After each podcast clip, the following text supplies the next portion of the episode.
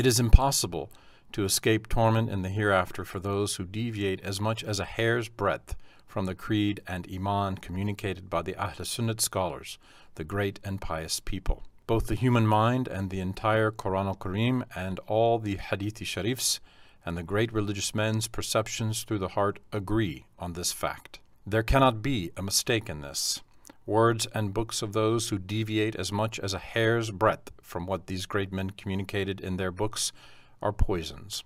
Those who use the religion as a means in order to earn worldly possessions and who, after introducing themselves as men of religion, write whatever occurs to their minds, are thieves of faith. They steal the beliefs of those who read their books and magazines.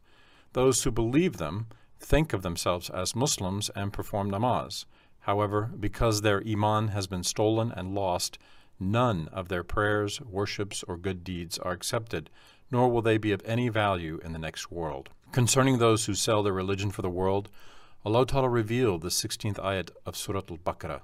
The ignorant idiots gave away their religion in order to get the pleasures and enjoyments of the world.